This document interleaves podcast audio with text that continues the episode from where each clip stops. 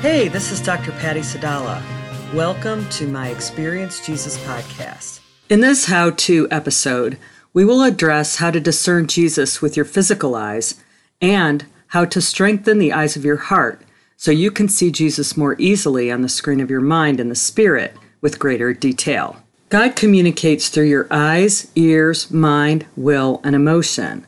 That means you will hear thoughts, see pictures or stories on the screen of your mind, feel emotions, and sense things in your body when God communicates to you.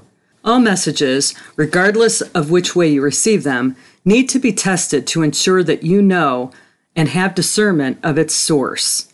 With practice, you can strengthen your capability and increase your sensitivity to Jesus in all of these ways. Jesus lived by John 5:19, where he tells us that he lived only by doing and saying what the Father told him to do. John 5:19 says, "So Jesus answered them by saying, I assure you and most solemnly say to you, the Son can do nothing of himself, of his own accord, unless it is something he sees the Father doing. For whatever things the Father does, the Son in his turn also does in the same way." You can do this too with practice. We call that living naturally supernaturally. No matter which way you receive messages, you want to make sure that you have the discernment of the source of your message. Sometimes you are receiving from God, sometimes from the enemy, and sometimes it's from you. Messages from God will sound and look like God's nature, his character, his promises, and his names, and will ultimately lovingly direct, correct, edify, uplift, and build your faith. They will move you forward in his love. God's names such as Father, Friend, Comforter, Counselor, Defender, Provider, all agree with these messages, and most importantly, line up with biblical truths and principles. Messages from Satan will sound and look like his nature, character, and names. Satan's goal is to bring you down, and his names are liar, deceiver, and thief. If your words and thoughts are self-deprecating, then that message is from the enemy and not you. Do not agree with these messages. When you do, you are letting Satan win. Just because those thoughts are coming from your mind doesn't mean that they are from you or from God. Thoughts and images that are from your mind are logical and analytical. They are from your head. Remember now that God lives in the heart and not in the head. So if you want your best from God, don't live in your head. Connect with him in your heart. Today we're talking about vision. We will look at our visual capacity and how God communicates through both your physical eyes and your spiritual ones through the eyes of your heart supernaturally. 1/3 of the Bible was given through dreams and visions.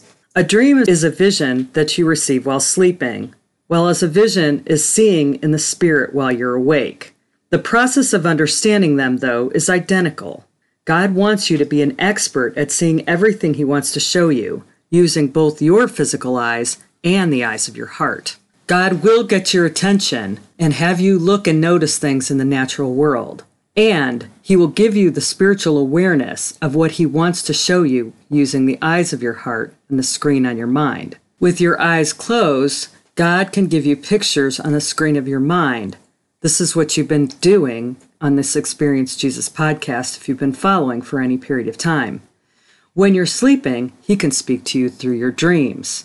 And as you progress in this capability, he can give you and show you more spiritual things with your natural eyes and reveal more spiritual realities mingling with the natural world. God gives you vision for the purpose of revelation. The word revelation in the Bible is apokalupis, which means unveiling of the divine mysteries of God. A veil is a covering, something that blocks you from seeing something.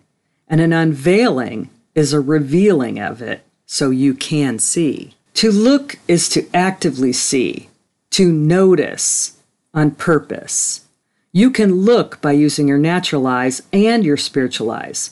God instructs us to look 642 times in the Bible. This is using the search term look in the Amplified Version. There are 140 verses specifically about visions. that is seeing with the eyes of your heart. Let's begin by looking at how God shows you things with your natural eyes. Linda was the first person that I taught how to journal. She was my boss at the Christian bookstore, for which I worked part-time for a while. At first, she struggled with seeing things with the eyes of her heart, but God connected with her using her natural eyes much easier. God spoke to Linda in the clouds. The shapes of the clouds communicated a lot to her, so much so that her journal became filled with photos of clouds and what Jesus had to say to her about them in that day. He also pointed out other objects in the natural and gave her biblical metaphors connected to them. One such example was when God showed her a wagon wheel in my backyard, and he spoke to her about the circle, the spokes, and the center as all being relevant to her Christian life. Here's a cool story from my own life that the Lord communicated to me through my natural eyes. I was having one of those days where I had a big list of to-dos, but God had other plans. My daughter Jamel's car at the time was a black Toyota Corolla named Dolores. Yes, Jamel named her car. While I was running through my errands, I kept seeing Dolores look-alike cars passing by. It took about the fourth Dolores for me to get that God probably wanted me to pray for Jamel. I prayed a general blessing for her and then saw two more black Toyota Corollas on the road. It was so weird. Each time I saw a Dolores look-alike, I would pray for Jamel. At about the third prayer, I realized I needed to also pray for Dolores. I needed to pray for safety on the road. Oddly enough, I got a flat tire while praying for her safety, and so much for my plans for that day.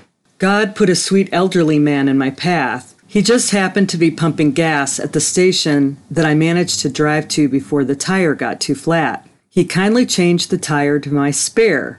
God was demonstrating how an act of kindness shows the love of Christ through this man's timely help. While the tire was getting fixed, I saw another Dolores and said another prayer. The spare tire wasn't holding up, so I had to drive to a tire place to get a new one. While I was at that repair shop, I saw another Dolores clone and said another prayer. When I was finally on my way home, I got a call from Jamel. She called to tell me she had narrowly escaped an accident on the highway. A man was driving recklessly and nearly hit her car. If she hadn't seen him racing diagonally through her rearview mirror and slammed on her brakes and pulled off to the berm, she would have been in a serious accident. I told her about all the Dolores clones on the road and all the prayers, and we agreed it was a miracle. Those prayers prevented a serious accident. I encountered 9 black Toyota Corollas in the same day. Was it just a coincidence? I don't believe in coincidences. I believe in God incidences. God orchestrated the lives of 9 drivers to pass by me just so I could pray for Jamel's safety and share this story. None of them will ever know that they played a role in answering a prayer of safety for my daughter. Over the next few days, I looked for black Toyota Corollas everywhere I drove. I wondered if I naturally drove by that many and just never noticed. I believe that even if I had driven by that many black Toyotas on a daily basis, it would have still been a message from God because I had never noticed them before. But it was worth the research. On the first day, I saw 2 Corollas. Neither were black. I didn't see any on the second day.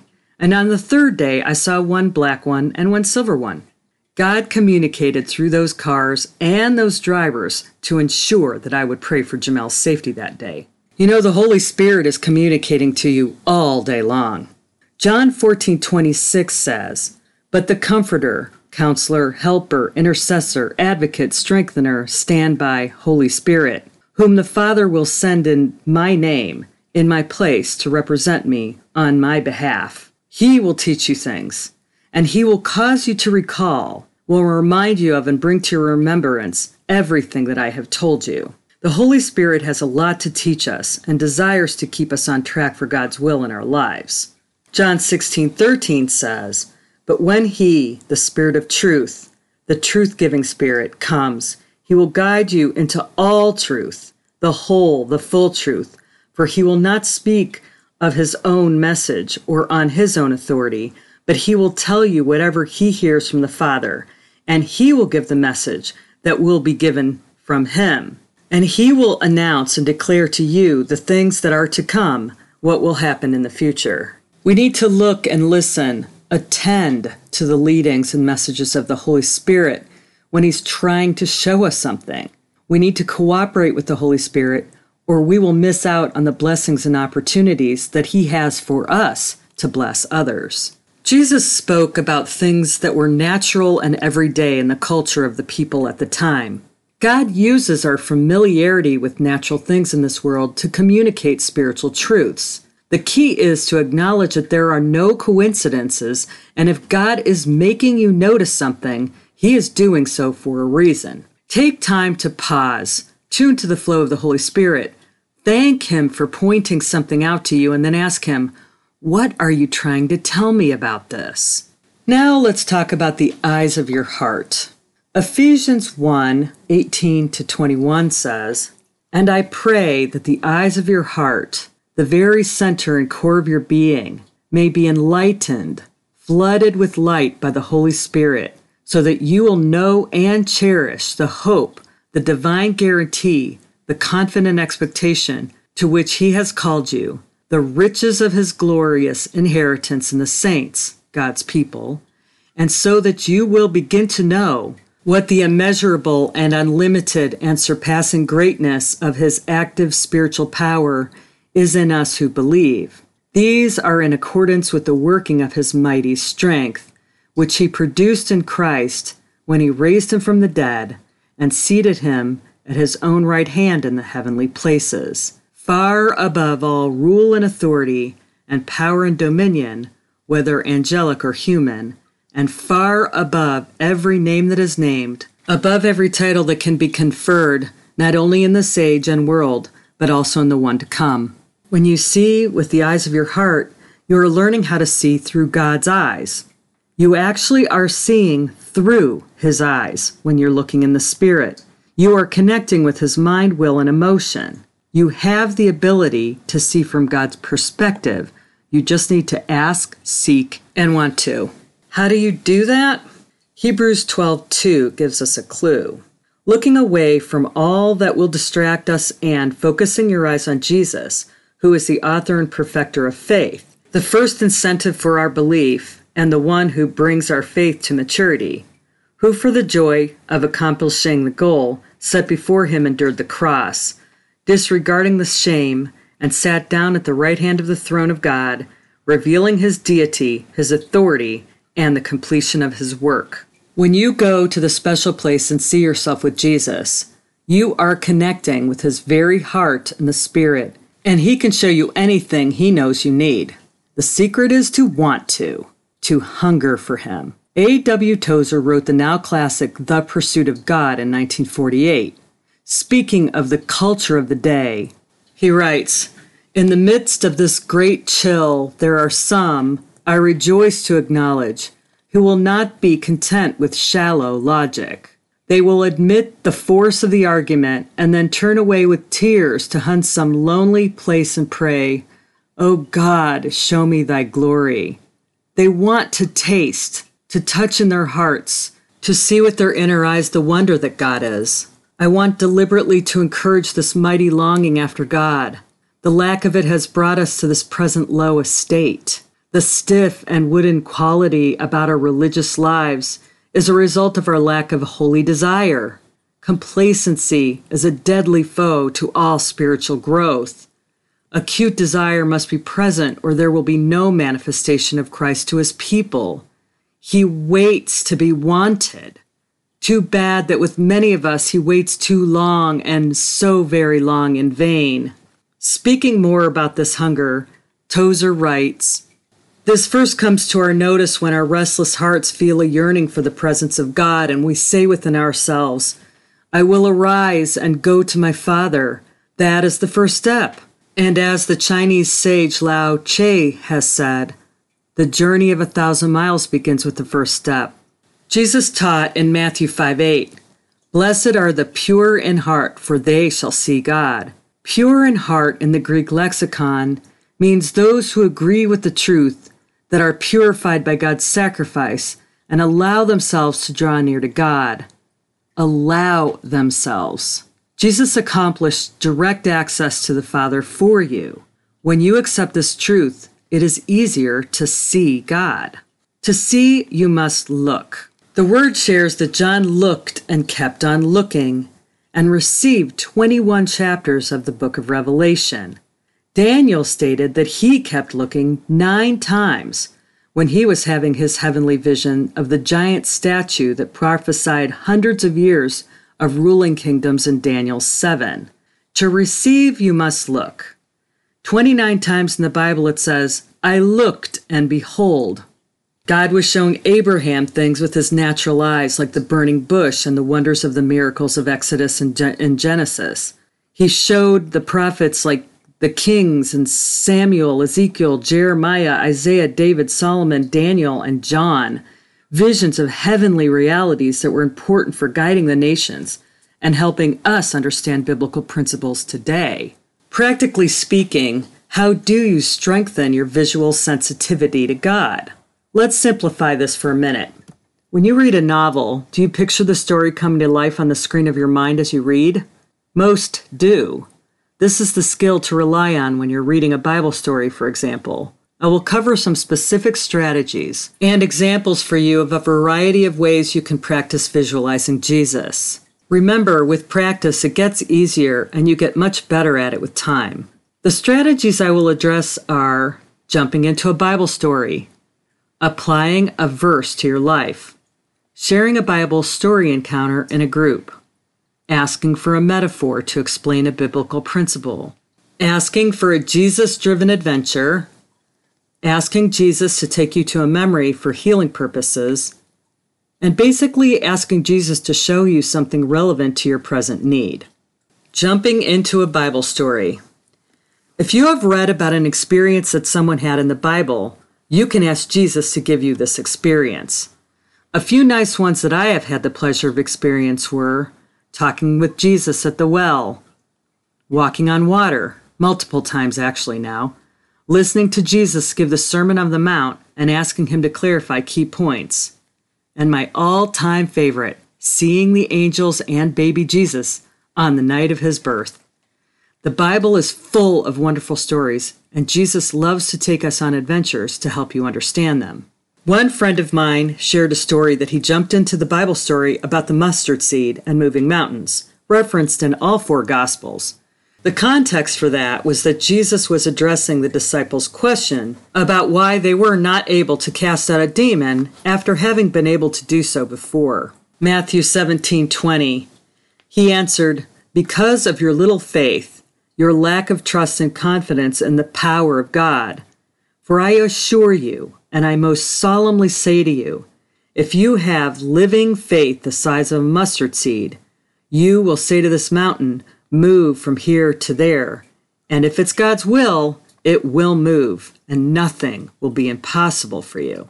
My friend saw himself walking on the road with Jesus and his disciples, when Jesus picked up the mustard seed on the ground and spoke of its size and the power of small faith.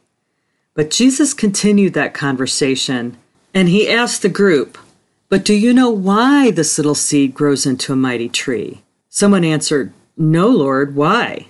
Jesus said, because it simply evolves into what the Father created to become, and that's how your faith grows. As well, when you allow the Father to access your heart, it grows into a mighty fruit-bearing tree, exactly as he designed it to become. That certainly added another layer of understanding to that verse. The next strategy is to apply verse to your life. I was facing a scary meeting that I had to attend, and the verse at the bottom of my journal where I was asking the Lord for the strength to face this meeting was John 14:27. Peace I leave you, my perfect peace I give you.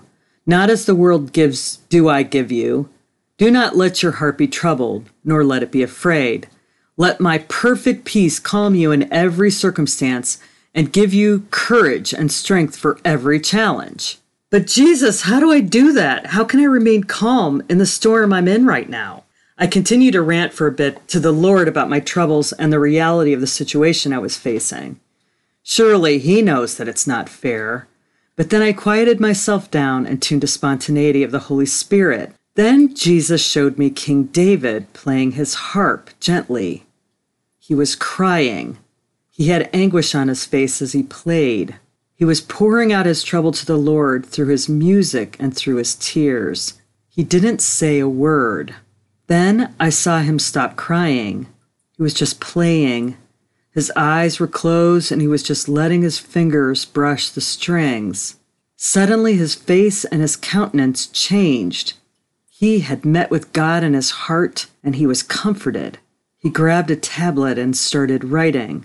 I felt in that moment that must have been what it was like when David wrote a psalm. Lord, I said, thank you for these images. The music gave me a new way to hear your voice. What do you want me to understand about this experience and imagery? David was a man after my own heart because he was honest with me. He told me the truth about how he was feeling. He found his comfort, his answers, and my love when he searched for me. I can't be helpful to you without your whole heart. Come to me with the truth of your heart and without busyness or personal motives. Be still, cease striving, relax, and know that I am God. Psalm 46:10. Trust me, believe that I have your best interest at heart. David did that, and you can too. The message from the Lord in this imagery of David taught me an important three-part prayer. First, pour out your whole heart to the Lord. He knows everything anyway. Pasting on a good Christian smile and not telling him the truth will not get you anywhere. It's okay to admit that you need God. Next, tune to the Holy Spirit and allow him to speak to your heart. Sometimes Jesus speaks through images and song lyrics, as he did in the above example. And sometimes you will just hear him speaking with the still small voice in your spirit. Other times you may just feel his love. Jesus knows exactly what you need to feel better. He will speak the truth in your heart, consistent with his character, his names, his promises, in exactly your language, exactly the way you need. Finally, agree when God reminds you that he is bigger than your circumstances. Trust him when he tells you that he's got your situation under control. When he says you can trust and believe him, he is the sovereign King of Kings. That's exactly what David did. He poured out his heart, paused to listen to God, and agreed and reminded himself and God who he was and what he would do to help. David would say in Psalm 3:1-6, Lord, how many are my foes? How many rise against me? Many are saying to me, God will not deliver him. But then after a pause, the psalm switches tones. In verse 3, but you, Lord, are my shield around me, my glory, the one who lifts my head high. I called out to the Lord, and he answers me from his holy mountain. I lie down and sleep, and I wake up because the Lord sustains me. I will not fear those tens of thousands that assail me on every side. I tried this three-part prayer before my scary meeting, and I poured out my heart to Jesus, reminding him of the consequences if this thing goes sour. He didn't fall off his throne. Then I tuned to the flow of the Holy Spirit, and the Lord reminded me that he is in control. I agreed with God and spoke out loud some truths of the Bible like, the one in me is greater than the one in the world. I can do all things through Christ who gives me strength. The Lord is my banner. He will fight for me and give me victory because I am on his side. As I stated these truths timidly at first, and then with more conviction and more increased volume, I felt the anxiety diminishing until it was entirely gone. I walked into that meeting without a semblance of fear, and God showed up. What I thought was spiritual warfare was actually God setting the table for something beautiful. Believe God. That's all he wants from us. God is believable. Trust the Comforter to do his job. He's good at it. The next strategy is sharing a Bible encountering experience in a group setting. For you Bible study activation fans, this is a great one. This is basically taking a Bible story or asking a question together and allowing Jesus to show a group of people something that each can share and enrich their experience and understanding. This is something that we do at the Spirit Life Circles each week. For more information about the Spirit Life Circles, see the link below at the pattyej.podbean.com site. One day in my Spirit Life Circle, the group experienced the day of Pentecost by meditating together on Acts 2. The Lord showed each of us something different, and we shared what we all saw and were prompted by him to do. Our experiences rounded out a beautiful picture for us together. But God did something cool that day that I wanted to share. Our group was sitting outside on a blanket in my backyard one summer morning. We each took turns reading and meditating on the Acts 2 chapter. When we got to these verses in Acts chapter 2, 1 through 4, when on the day of Pentecost came,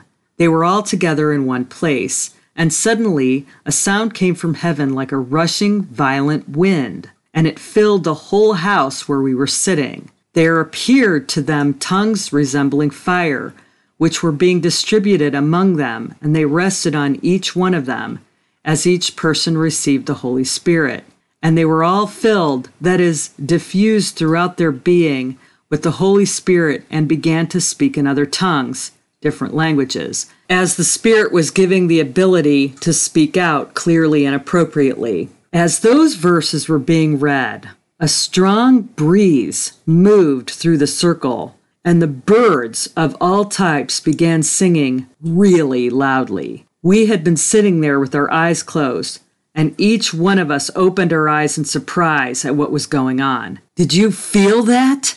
Did you hear those birds? That was so cool to feel and hear God's presence as we were reading the scripture.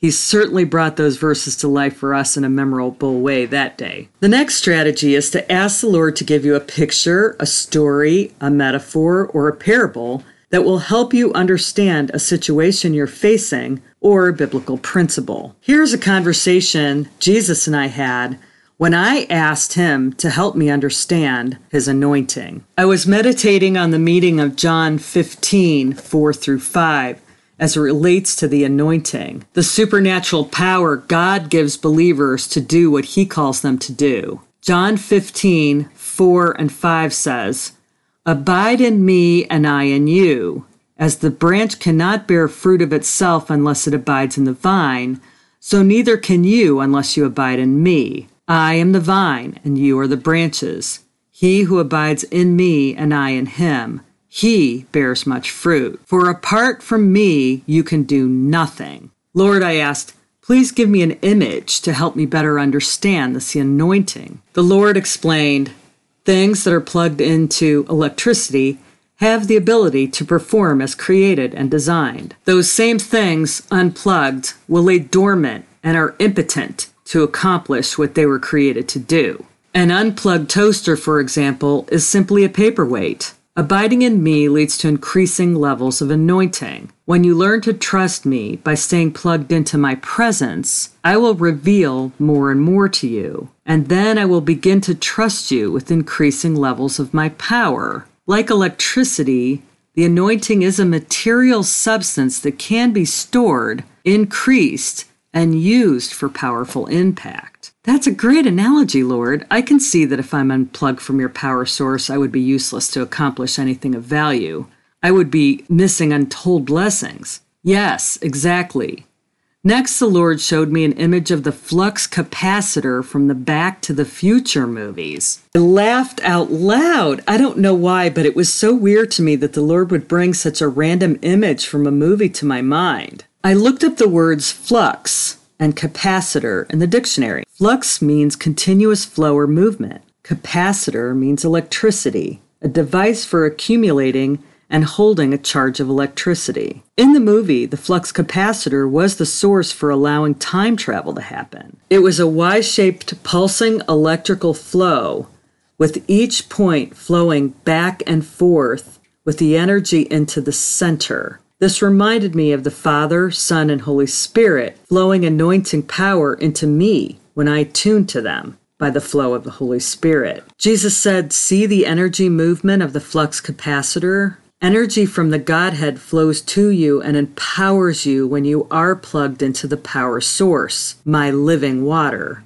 You have the privilege of being connected to the energy of the Trinity, God's perfect will and power. Stay plugged in." Yes, I see the energy flowing from the 3 points into the center and then back to the ends again. There is a continuous pulsing movement with the outer tips energizing to the center. Then the Lord showed me 2 Peter 1:8 that supports this truth. "For as these qualities are yours and are increasing in you as you grow towards spiritual maturity, They will keep you from being useless and unproductive in regard to the true knowledge and greater understanding of our Lord Jesus Christ. Jesus continued, "The more you grow like this, the more productive and useful you will be in your knowledge of me and my will for you. The source of my power is endless and always available. Learn to stay plugged in to the living water at all times so you don't miss a single blessing. The more energy you get from me, the more you will be able to reflect me and my love to those I have given you to serve. You were created in my image,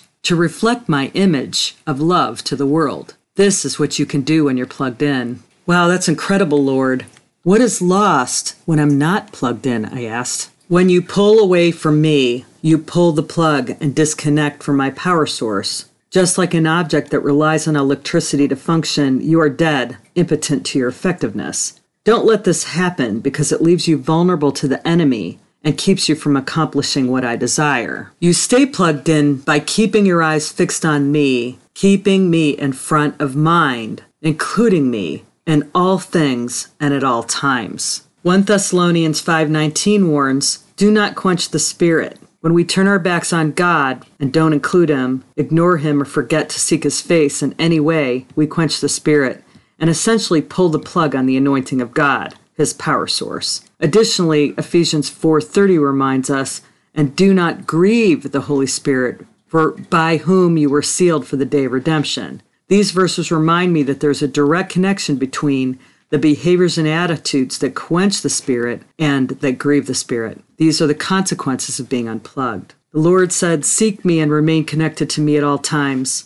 Quenching me is like putting out a fire. Disconnecting from me grieves me. Your fruit will reveal whether you're connected or disconnected from me. Sometimes Jesus will take you on an adventure without you even asking for one. If Jesus wants you to understand something, He can take you anywhere to experience anything, just to make sure that you get the exact thing you need to understand whatever it is you're going through at the time. Here is one spontaneous adventure that I had with the Lord. It wasn't the first time the Lord took me on a magic carpet ride.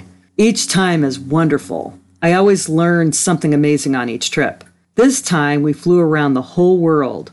Jesus wanted to show me His heart for all the people groups who still needed to know Him. I saw faces of every race, age, and status and felt His compassionate yearning for them. When the ride was nearly over, He flipped the carpet, so we were flying upside down, lower to the ground. This was cooler than any amusement ride I had ever been on. Surprisingly, I wasn't scared.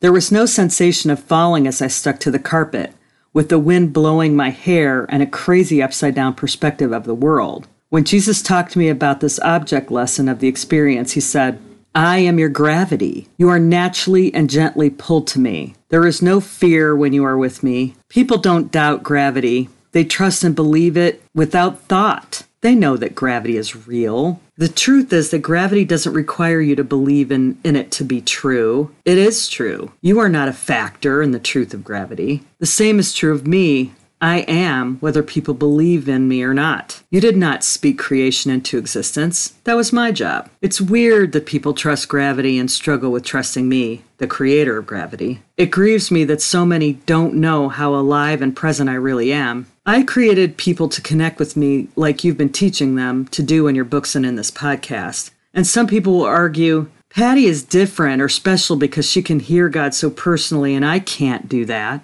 That's a limiting lie. You are special to me, but you are simply showing people how to live out the biblical truths that are available for every believer. I created everyone to be able to connect with me personally, and the Word clearly shows the way. I'm here for everyone in all ways.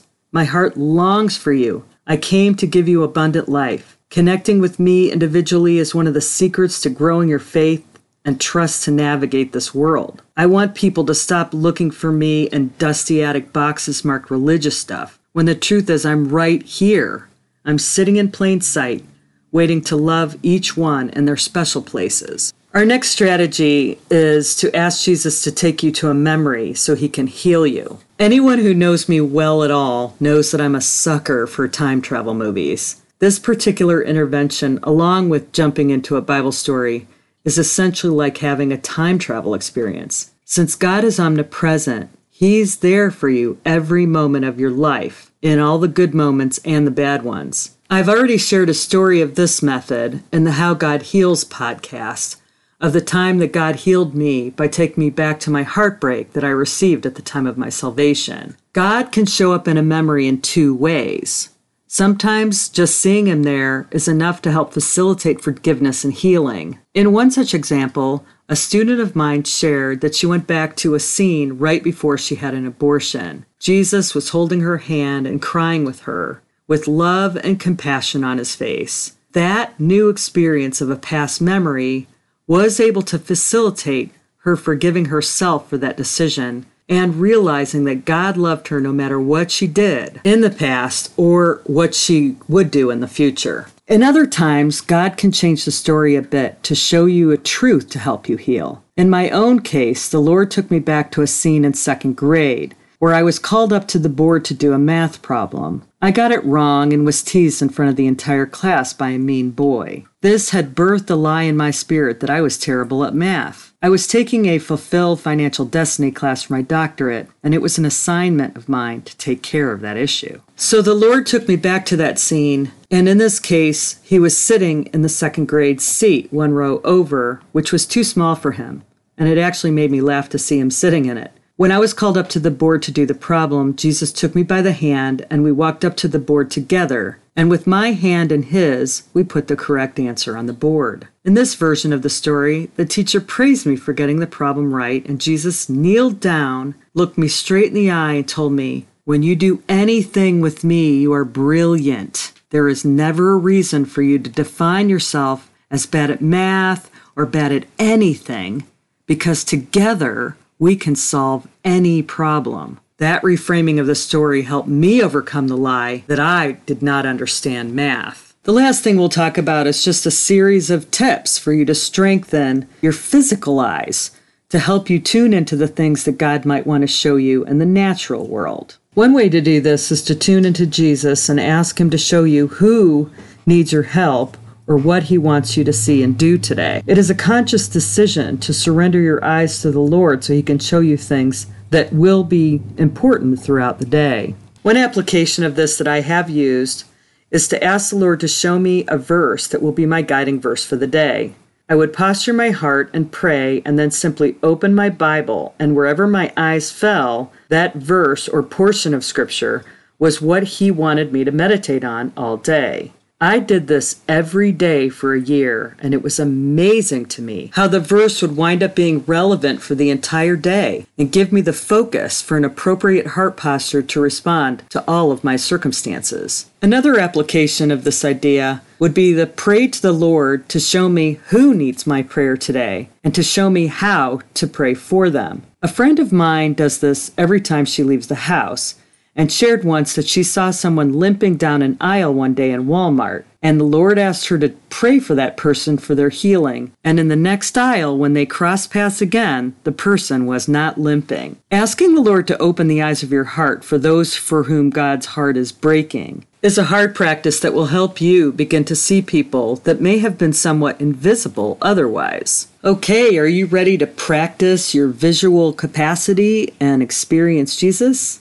If this is your first listen to the Experience Jesus podcast, you may want to go back to the trailer episode where you learn the biblical foundation and the steps to dialogue journaling, the process we use to experience Jesus. As always, I encourage you to make sure that you have properly postured your heart before any Jesus experience, which involves quieting yourself down, fixing your eyes on Jesus, praising and playing with him as a child, and making sure that you have a quiet place where you're not disturbed. Remember, too, that you want to capture your entire experience in a journal. Everything you see, hear, and feel, and think as you're having your experience, you want to record in your journal. Today, we have several things that you can do to both practice using your physical eyes and the eyes of your heart. Here are some practical exercises that will stretch your visual capacity to connect with God with your natural eyes. Below in the pattyej.podbean website,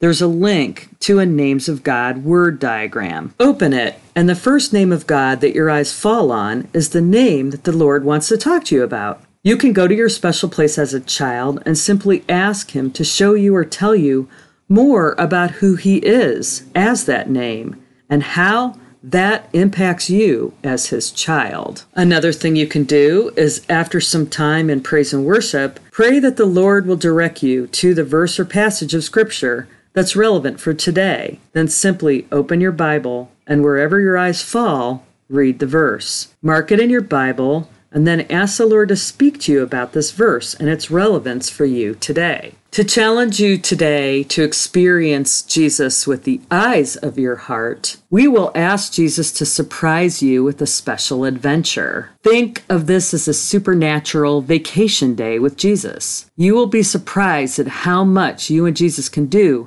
in just a few moments, because you will be in spiritual time, not natural time. If there's anything that you have always wanted to do in this life, like a place to go or things to do that you would never have had courage to do in the natural, this is your opportunity to do it with Jesus. And remember, you are not limited to natural things in this world. So if you want to see outer space, here's your opportunity. Meet Jesus in your special place as a child, ready to experience a full day with him. Having fun is one of the primary objectives of this encounter because the joy of the Lord will fill up your spiritual tank. No doubt Jesus will also teach you some lesson in it as well.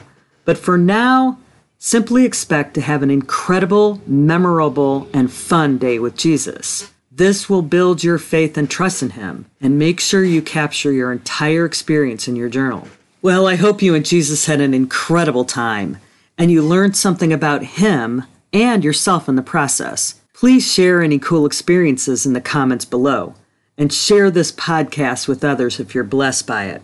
Check out all the supporting links below, including my bookstore shop page, for more books, book resources, and downloadables. And I hope you will join us on this podcast adventure. Follow this podcast and forward it to others that you think may be blessed by it.